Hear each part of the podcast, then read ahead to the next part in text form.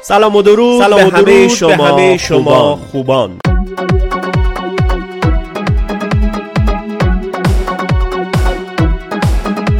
صدای حیاته که با شما سوه کلامه که با شما هر هفته شاهی. با عشق و انرژی با شما. صدای حیاته که با شماست مشته نجاته که با شماست هر هفته با هم میشنویم کلام خدا عزیزان خداوند من شاهین هستم. هر هفته پنج شنبه ها با هم همراه میشیم در برنامه صدای حیات از پادکست برگزیدگان. منتظرتون هستم. خداوند بهتون برکت بده.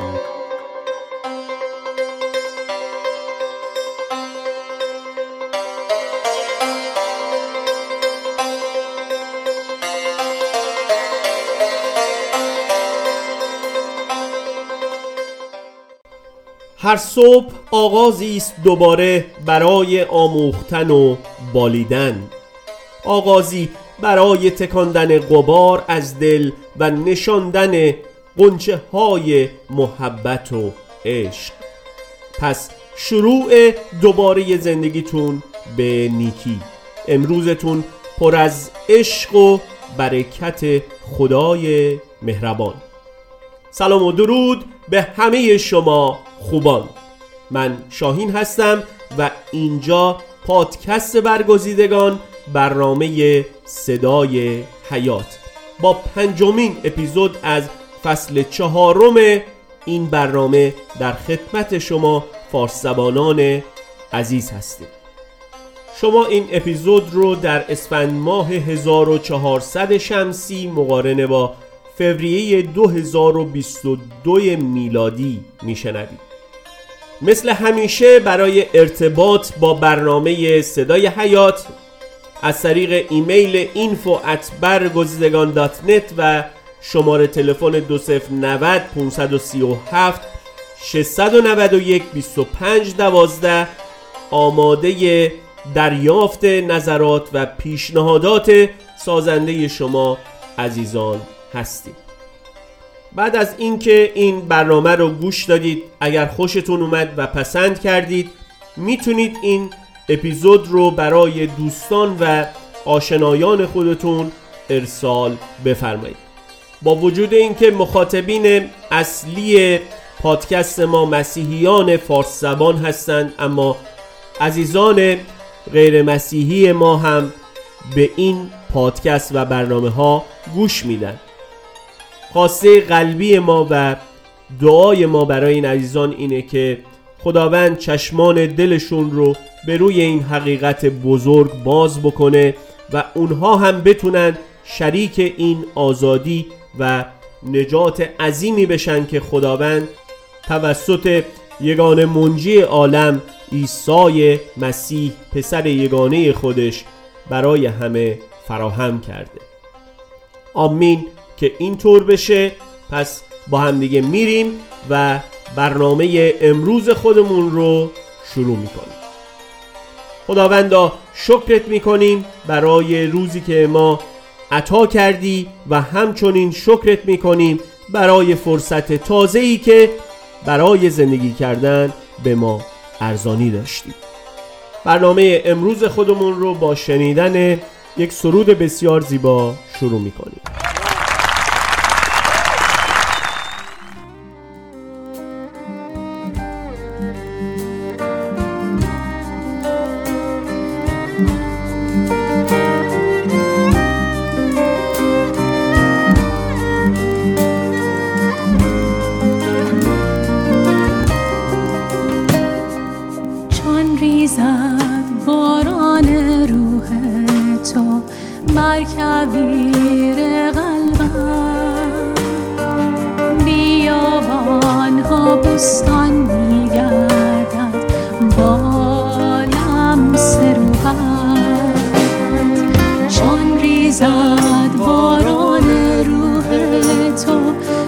کبیر قلبم. بیابان ها بستانی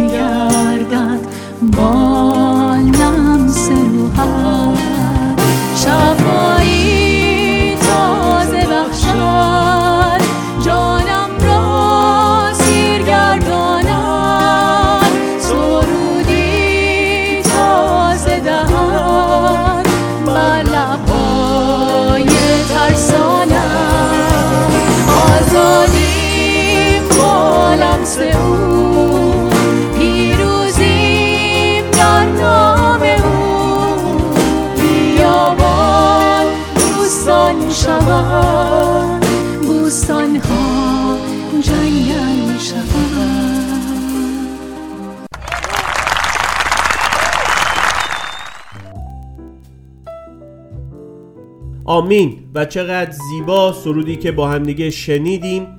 ما رو به یاد کتاب اشعیا باب 35 میندازه. بیابان و زمین خشک شادمان خواهد شد و صحرا به وجد آمده مثل گل سرخ خواهد شکفت. شکوفه بسیار نموده با شادمانی و ترنم شادی خواهد کرد. شوکت لبنان و زیبایی کرمل و شارون به آن عطا خواهد شد. جلال یهوه و زیبایی خدای ما را مشاهده خواهند نمود. دستهای سست را قوی سازید و زانوهای لرزنده را محکم گردانید. به دلهای خائف بگویید قوی شوید و مترسید. اینک خدای شما با انتقام می آید او با عقوبت الهی می آید و شما را نجات خواهد داد. آنگاه چشمان کوران باز خواهد شد و گوشهای کران مفتوح خواهد گردید. آنگاه لنگان مثل غزال جست و خیز خواهند نمود و زبان گنگ خواهد سرایید زیرا که آبها در بیابان و نرها در صحرا خواهد جوشید. و سراب به برکه و مکانهای خشک به چشمه های آب مبدل خواهد گردید. در مسکنی که شغالها میخوابند علف و بوریا و نی خواهد بود و در آنجا شاهراهی و طریقی خواهد بود و به طریق مقدس نامیده خواهد شد و نجسان از آن عبور نخواهند کرد بلکه آن به جهت ایشان خواهد بود و هر که در آن راه سالک شود اگرچه هم جاهل باشد گمراه نخواهد گردید. شیری در آن نخواهد بود و حیوان درندهی بر آن نخواهد آمد و در آنجا یافت نخواهد شد بلکه ناجیان بر آن سالک خواهند گشت. و فدیه شدگان خداوند بازگشت نموده با ترنم به صهیون خواهند آمد و خوشی جاودانی بر سر ایشان خواهد بود و شادمانی و خوشی را خواهند یافت و غم و ناله فرار خواهد کرد. بخشی که براتون قرائت کردم از کتاب اشعیا فصل 35 آیات یک تا دهش بود. دیدیم که چطور اشعیای نبی به زیبایی هرچه تمامتر اون شاهراه نجات رو اون یگانه راه نجات رو که خدا برای بشر مهیا کرده در این آیات برای ما به تصویر می‌کشه و تشریح می‌کنه. به راستی اگر او یک خدای خالق و خدای زنده است مطمئنا قادر خواهد بود تا بیابان لم یزرع ذهن ما و افکار ما و قلب ما رو تبدیل به بوستانی زیبا و حاصل خیز کنه.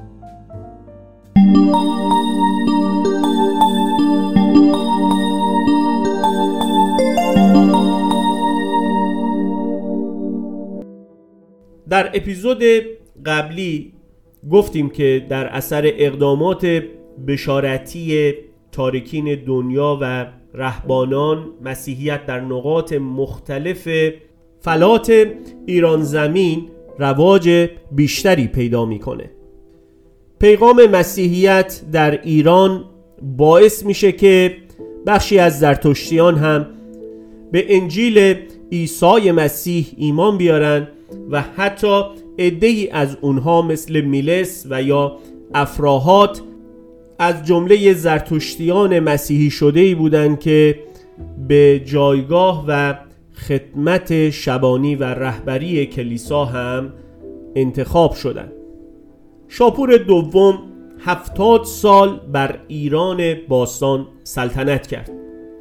بعد از اینکه او در سال 379 میلادی میمیره ظرف 20 سال سه پادشاه بر ایران فرمان روایی می‌کنن بعد شاپور دوم بردرش اردشیر دوم بر تخت سلطنت می نشینه و حکومت خیلی طولانی نداره و در سال 383 شاپور سوم به سلطنت می‌رسه. او از همان ابتدا از در صلح با دولت روم بیرون میاد. مسلما علت صلح این دو دشمن دیرینه عوامل اقتصادی و سیاسی اون دوران بود. جنگ های طولانی شاپور دوم با رومی ها قطعا وضع اقتصادی مملکت رو ضعیف کرده بود.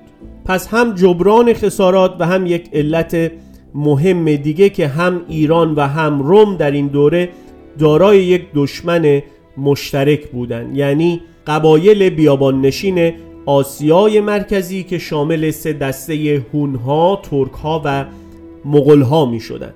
پس یک دلیل داشتن تا با همدیگه صلح بکنن و نیروی خودشون رو صرف مبارزه با یک دشمن مشترک بکنن در نهایت هم می‌بینیم که این سیاست صلح آمیز در زمان یزدگرد اول هم ادامه پیدا می‌کنه و این پادشاه در سال 399 میلادی بر تخت سلطنت می نشینه و تا سال 420 هم بر سرزمین ایران پادشاهی می‌کنه.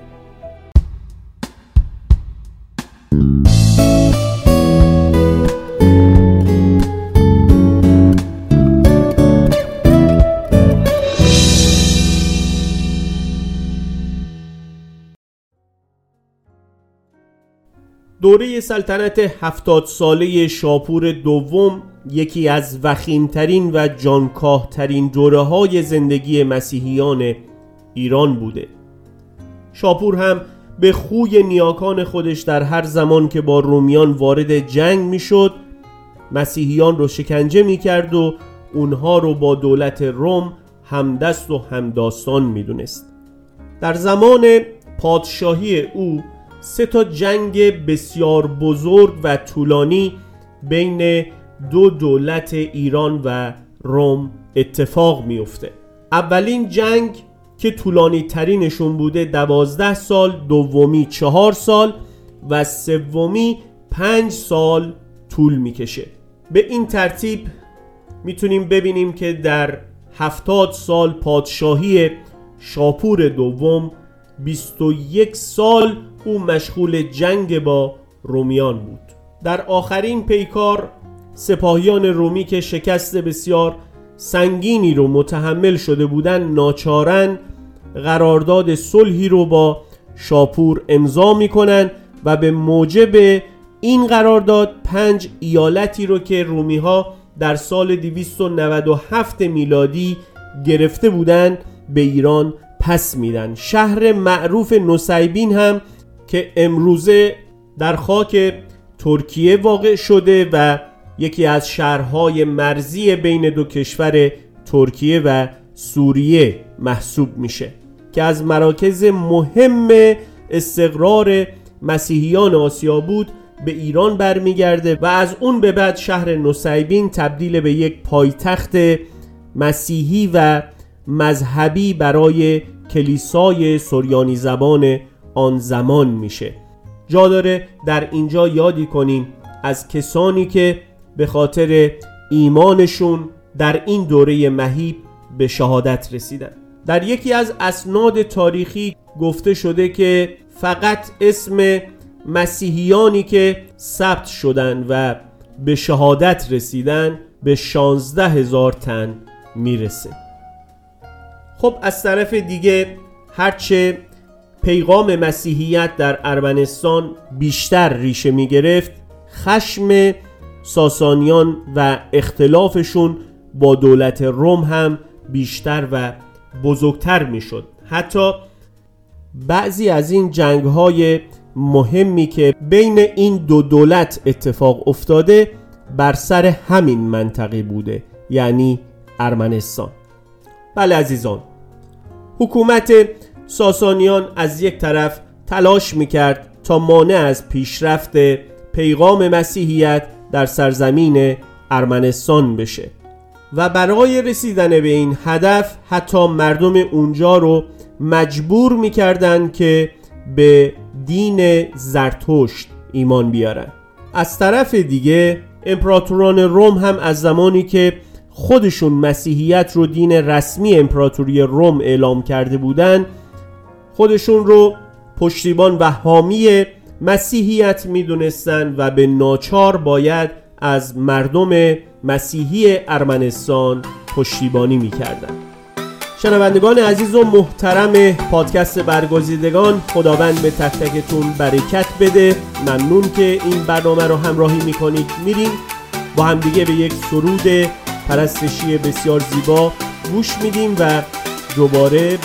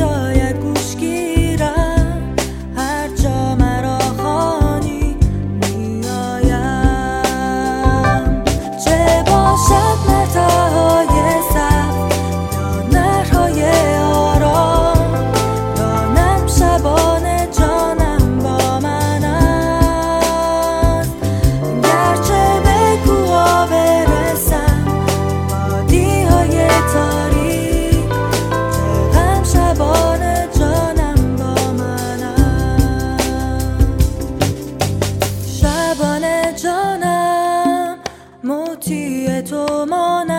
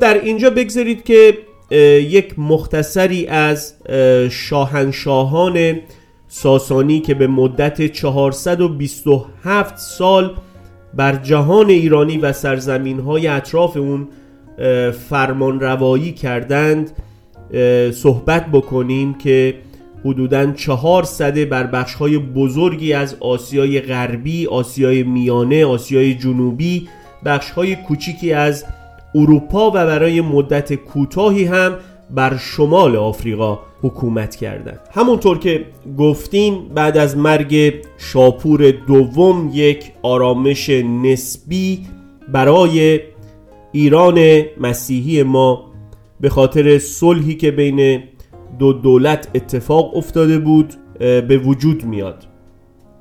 از وضع مسیحیت در دوره حکومت سه پادشاهی که بعد از شاپور دوم سلطنت کردن خیلی اطلاع دقیقی در دست نیست. همینقدر می‌دونیم که اون آزارها و ستمهایی که بر مسیحیان ایران می‌رفت از اون هدت و شدت خودش افتاده بود و مسیحیان داشتن دوره آرامتری رو طی کردن از افرادی هم که به عنوان پیشوایان و رهبران کلیسای ایران اون دوره نام برده شده. یکیشون تمرسه یا تموزه و اسم دیگری غیومه هستش. با آغاز سال 399 میلادی دوره پادشاهی یزدگرد یکم هم شروع میشه. مورخان در این باره میگن که دوره سلطنت یزدگرد یکم یکی از آرامترین و بهترین ادوار مسیحیت در میان حکومت ساسانیه. او نه فقط از مسیحیان و پیشوایان اونها دلجویی می‌کنه بلکه دستور مرمت و بازسازی کلیساها و بناهای مذهبی مسیحیان رو صادر می‌کنه. از یک طرف هم می‌تونیم بگیم بعد از 22 سال نابسامانی و آشفتگی در امور کلیسایی و به نوعی رها شدن رهبری کلیسا و اعضای کلیسایی که دائما به خاطر ترس از حکومت در رعب و وحشت و فشار و فرار بودند حالا به یک آرامش نسبی دست پیدا می کنند در همین سال بود که شخصی به نام اسحاق به خدمت رهبری و شبانی کلیسای سلوکی تیسفون انتخاب میشه و به مدت 11 سال هم رهبری کلیسا رو به عهده داره. خب در اینجا جا داره که یک توضیحی رو خدمتون عرض بکنم اینکه امپراتوری روم در زمان حکومت کنستانتین یعنی اوایل قرن چهارم به دو بخش غربی و شرقی تقسیم شد. حکومت ساسانی هم از قرن چهارم به بعد با امپراتوری روم شرقی که به بیزانس معروف بود سر و کار داشت. پایتخت بیزانس هم شهر استانبول ترکیه امروزی یا همون کنستانتین پل یا قسطنطنیه می‌شد. در همین زمان بود که امپراتور روم شخصی به نام ماروتا که از اهالی بین النهرین و سوریانی زبان بود رو در رأس یک هیئت به دربار یزدگرد روانه می‌کنه تا آغاز پادشاهی او رو بهش تبریک بگه.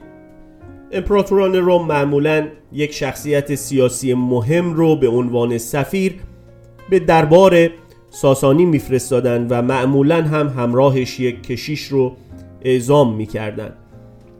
تلاش می‌شد که شخصی که فرستاده میشه از میان اهالی بین النهرین انتخاب بشه چرا که اونها می‌تونستن ارتباط نزدیکی رو با کلیساهای سوریانی زبان برقرار بکنن و هم اینکه چون به زبان مشترکی صحبت می‌کردن هم از لحاظ روحانی بهشون کمک بکنن و هم اینکه اطلاعات سوق و سیاسی رو در مورد حکومت ساسانی به دست بیارن. گفته میشه که قراردادی ما بین دربار ساسانی و مسیحیان ایران با میانجیگری اسحاق و ماروتا منعقد میشه. همین مسئله نشون میده که اسحاق در دربار یزگرد شخص خوشنامی بوده و محبوبیت زیادی نزد شاهنشاه داشته. البته می‌بینیم که ماروتا هم مورد توجه یزگرد قرار می‌گیره و علت این مسئله می‌تونه از یک طرف اعتبار خاص سیاسی و جایگاه روحانیش بوده باشه و از طرف دیگه مهارت او در دانش پزشکی. سقرات میگه که اون طبیب بسیار ماهری بوده و یزگرد اول رو که از یک سردرد بسیار مزمن رنج می برد بهبود داده. با وجود این آرامش و صلح و دوستی نباید از خشم و غضب موبدانی که در حکومت ساسانی حضور داشتند غافل بشیم یک داستان خندهدار هم حتی در این زمینه وجود داره. میگن که یک بار وقتی یزگرد برای عبادت به آتشکده رفته بود صدایی از آتش بیرون میاد که میگه پادشاه رو باید مثل یک کافر از آتشکده بیرون کرد چون که به رهبر مسیحیان احترام می‌گذاره. ماروتا هم که می‌دونست حتما یک هیله و دسیسه در کاره از پادشاه درخواست می‌کنه که اگه یک بار دیگه این صدا رو شنید دستور بدن که درست محل زیر آتشدان رو بکنن. همینطور هم میشه و هیله معبدان آتشکده برملا میشه و پادشاه دستور قتل اونها رو میده و فرمانی صادر می‌کنه تا ماروتا بتونه هر جا که صلاح می‌دونه کلیسایی بنا بکنه.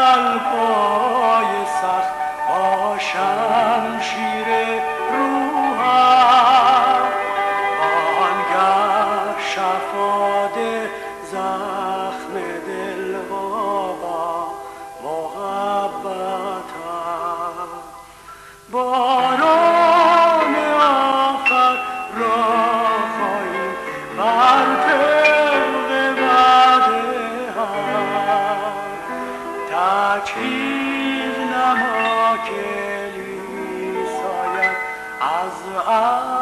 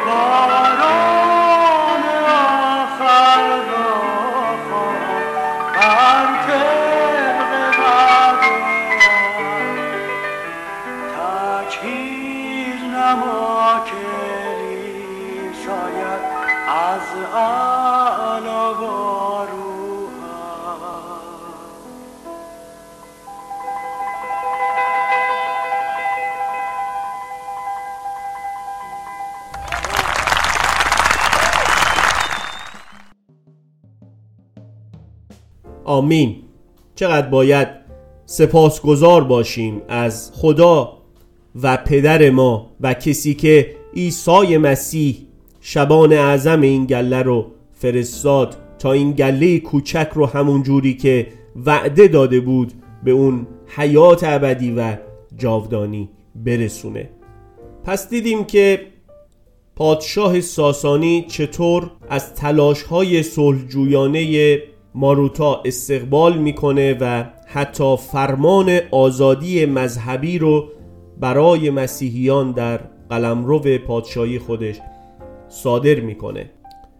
یکی از مهمترین اهداف این تلاش هایی که ماروتا داشت انجام می‌داد نزدیکی اعتقادات و عقاید کلیسای شرقی نسبت به کلیسای غربی یا رومی بود که در نهایت هم موفق میشه تا کلیسای ایرانی رو با عقاید و اعتقاداتی که در شورای نیقیه در سال 325 به تصویب رسیده بود یعنی به رسمیت شناختن تعلیم تسلیس اقدس آشتی بده. مشخصه که تا قبل از این پیشوایان و رهبران کلیسایی در رابطه با اعتقادات و ایمان خودشون نمونه از کلیساهایی مثل انتاکیه می گرفتن حتی در کتاب و رسالاتی که افراحات به نگارش در آورده اصلا یک نگاه تسلیسی به, به مسئله الوهیت مسیح دیده نمیشه.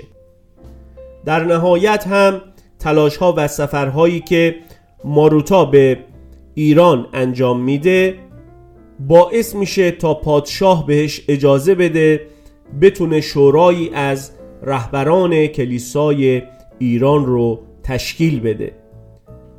حتی شاه پیک سلطنتی خودش رو معمور می‌کنه تا با سرعت هرچه تمامتر دستور یک گرد همایی رو به شبانان کلیساهای مختلف ابلاغ بکنه.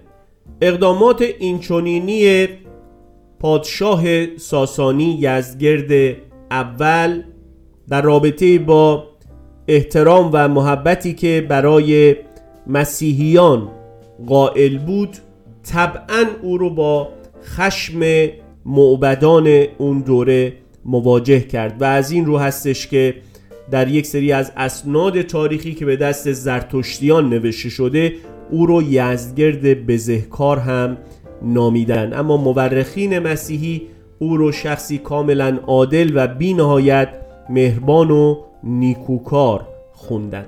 به منظور عملی شدن این نزدیکی و مصالحه پادشاه به ماروتا اجازه میده تا شورایی از رهبران کلیساهای ایران رو تشکیل بده تا بتونن مسائل و امور اون رو ردخ و فتح بکنن.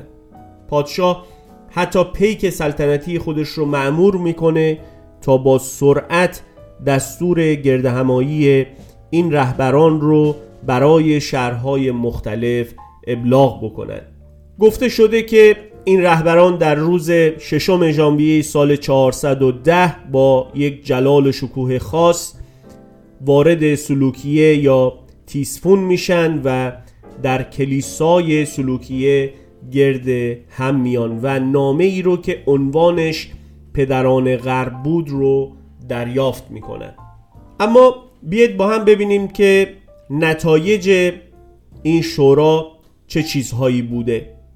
اول اینکه در این شورا مصوبات شورای نیقیه که در سال 325 برگزار شده بود به تصویب رهبران کلیسای ایران می‌رسه و همگی اصول اعتقادی اون رو که تسلیس اقدس بود رو میپذیرند دوم اینکه رهبر کلیسای تیسفون پایتخت ساسانی عنوان متران بزرگ و رأس همه کشیشان رو دریافت می‌کنه.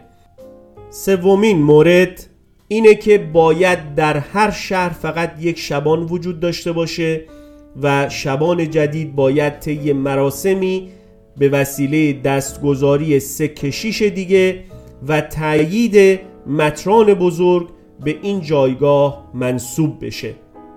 چهارمین مورد این بود که اعیاد بزرگ و روزه پیش از عید فسح رو همه باید همزمان برگزار بکنن.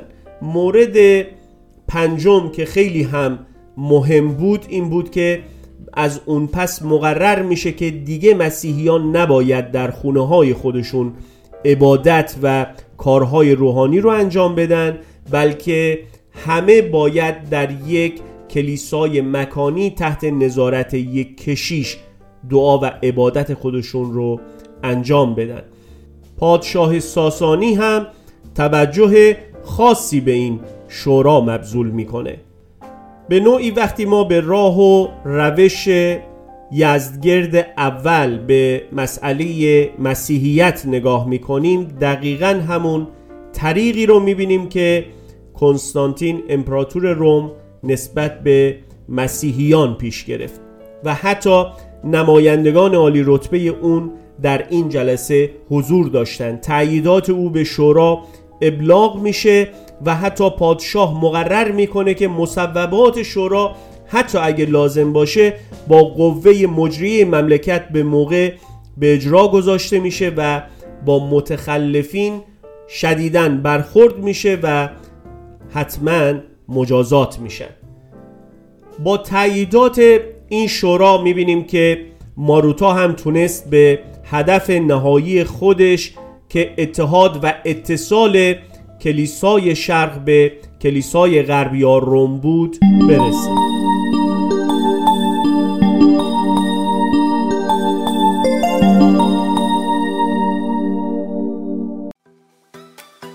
خب بسیار هم عالی.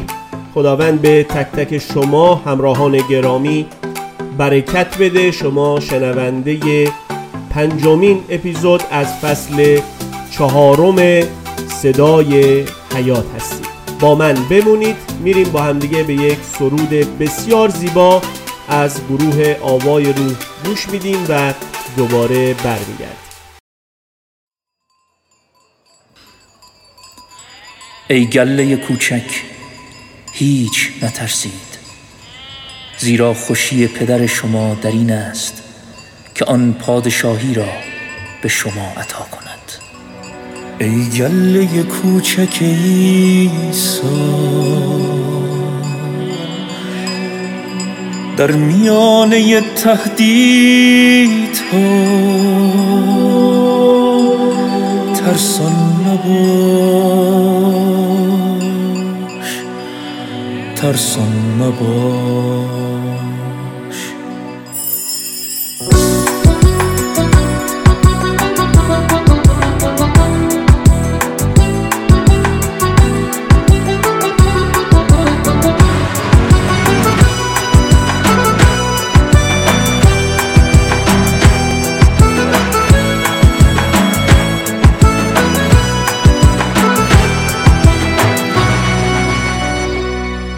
ای گله کوچک ایسا سر سپرده بر حکم خدا در میانه تهدیدها ترسان مباش ترسان مباش.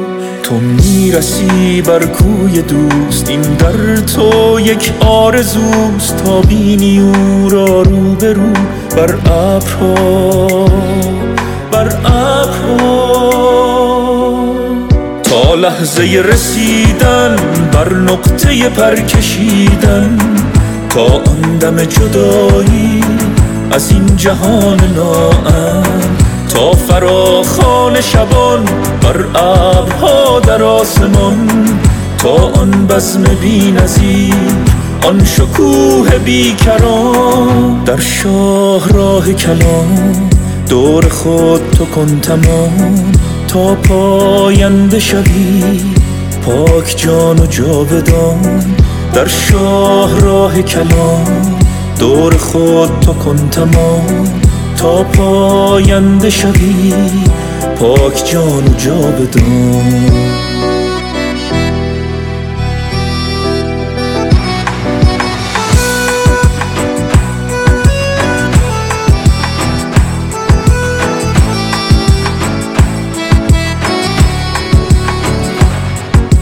تا به نوای روح. در مرتعها سیر کنی. پرتوان چرود ز تنگی ها گذر کنی. در بارش سنگ آینه وار و بی شکست روی خداوندی سارا عیان کنی. مرز پایان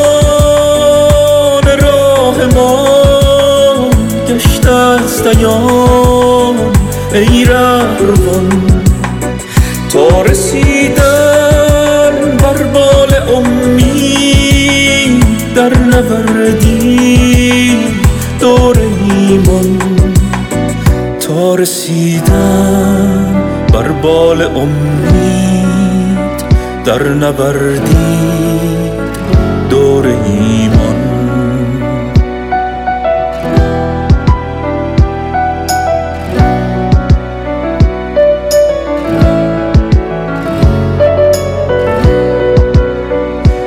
وفاداران رو اندکم ما پرشکو گله ای کوچک ولی استوار هم چکو. در پی آوای دوست می فروزی همچو روز. در حجوم گرگ شب پرتوانی و پیروز. در شاه راه کلام دور خود تو کن تمام. تا پاینده شوی پاک جان و جاودان در شاه راه کلام دور خود تو کن تمام تا پاینده شوی پاک جان و جاودان. ای گله کوچک ایسا سر سپرده بر حکم خدا در میانه تهدیدها ترسان مباش ترسان مباش.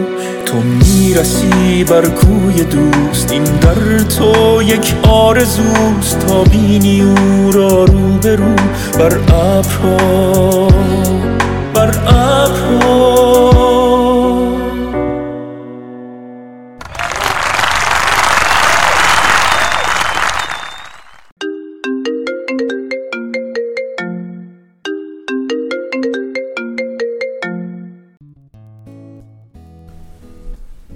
سلام به همه عزیزان. من محمود هستم.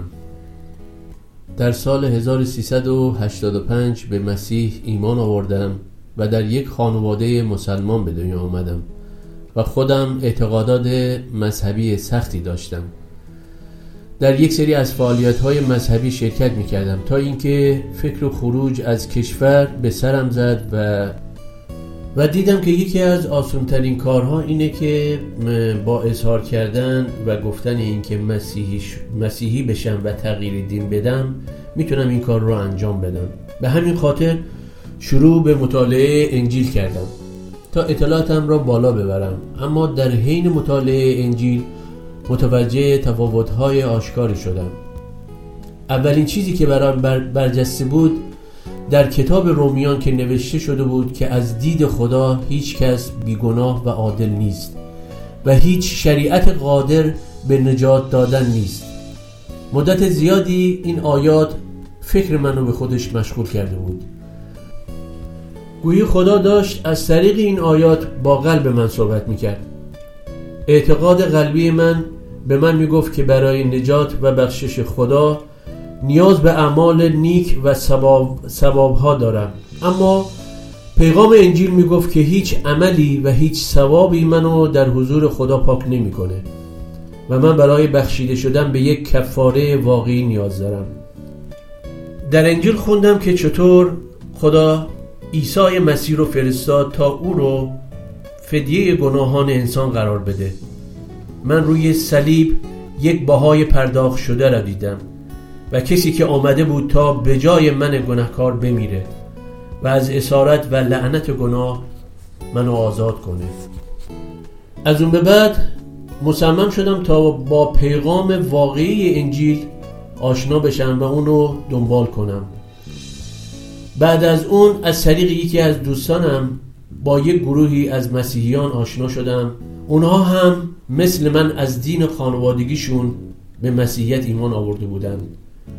در اون کلیسا با خدمت برادر برانهام آشنا شدم. بعد از مدتی از ایران خارج شدم و با گروهی از ایمانداران که از قبل اونها را میشناختم مشارکت داشتم. اما بعدها فهمیدم که شناخت اون عزیزان از خدمت و پیغام برادر برانهام بسیار ابتدایی و ناچیز بود. و بعد از گذشت سه سال از طریق برادر شاهین که شبان خیمه پیغام راستین هست که از قبل هم در ایران با ایشان آشنایی داشتم با زوایای جدید و بسیار مهمی از پیغام و خدمت نبی این دوره آشنا شدم. شاید خیلی از ایماندارا اهمیت زیادی به خوراک روحانی خودشون ندن.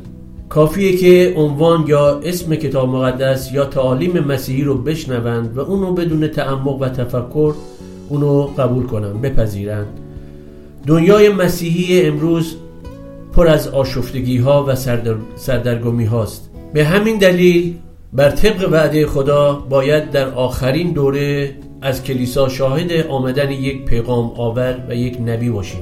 یعنی یک نبی اثبات شده و راستی. همراه با یک پیغام نبوتی باشه تا احیا و بلوغی که عروس مسیح به اون نیاز داره رو برقرار کنه. در خدمت برادر برانهام یک مورد منحصر به فرد توجه منو به خودش جلب کرد. چون قبلا فکر می‌کردم که هدف خدا خروج از فرقه ها و پیوستن به تعلیم رسولانه. اما چیز خارقلاده ای که دیدم این بود که همون نوری که در شرق در خدمت خداوند عیسی تابیده بود و حضور شخصی خدا را آشکار می‌کرد اینک همون نور در غرب با همون تلالو تابیده بود. و یک بار دیگه همون خدا بود که خودش رو بر روی صحنه آشکار می‌کرد. یعنی تحقق وعده لوقا باب 17 آیه سی. صمیمانه خدا رو شکر می‌کنم بابت اینکه من گناهکار رو در خون خداوند ما عیسی مسیح بخشید و بر روی اون صخره نجات قرار داد. و با دلیلی می‌تونم اینو, اینو اعلام کنم که خدا دو بار منو نجات داد. یک بار از مذهب خانوادگی و یک بار هم از فرقه در خاتمه برای همه شما عزیزان برکت، سلامتی و دریافت و درک پیغام نجات بخش انجیل و کار عظیم خدا را در این دوره می طلبم. فیض خداوند عیسی مسیح با همه شما عزیزان باشد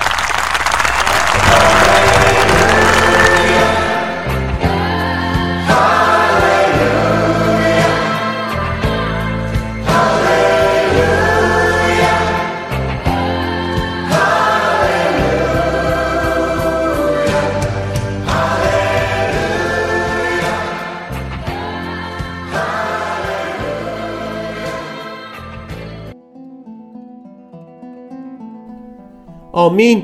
شهادت برادر عزیزمون محمود رو شنیدیم و امیدوارم آنچه را که در این شهادت شنیدید برای ایمان شما هم باعث بنا و قوت شده باشه.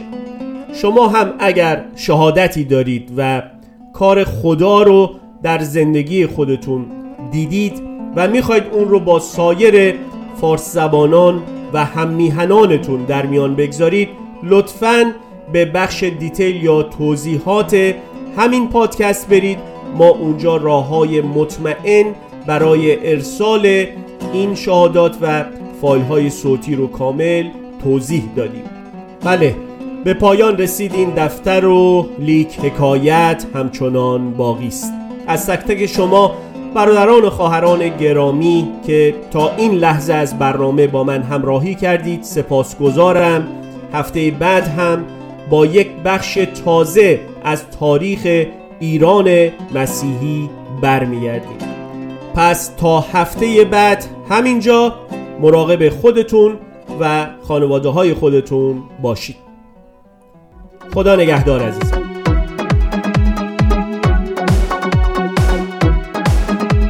صدای حیاته که با شما سوه کلامه.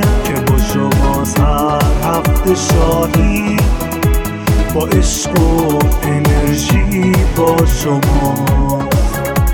صدای حیاته که با شماست مشته نجاته که با شماست. هر هفته با هم میشنویم کلام خدا صدای حیاته که با شماست روح کلامه که با شماست هر هفته شاهی. با عشق و انرژی با شماست صدای حیاته که با شماست مشته نجاته که با شماست هر هفته با هم میشنویم کلام خدا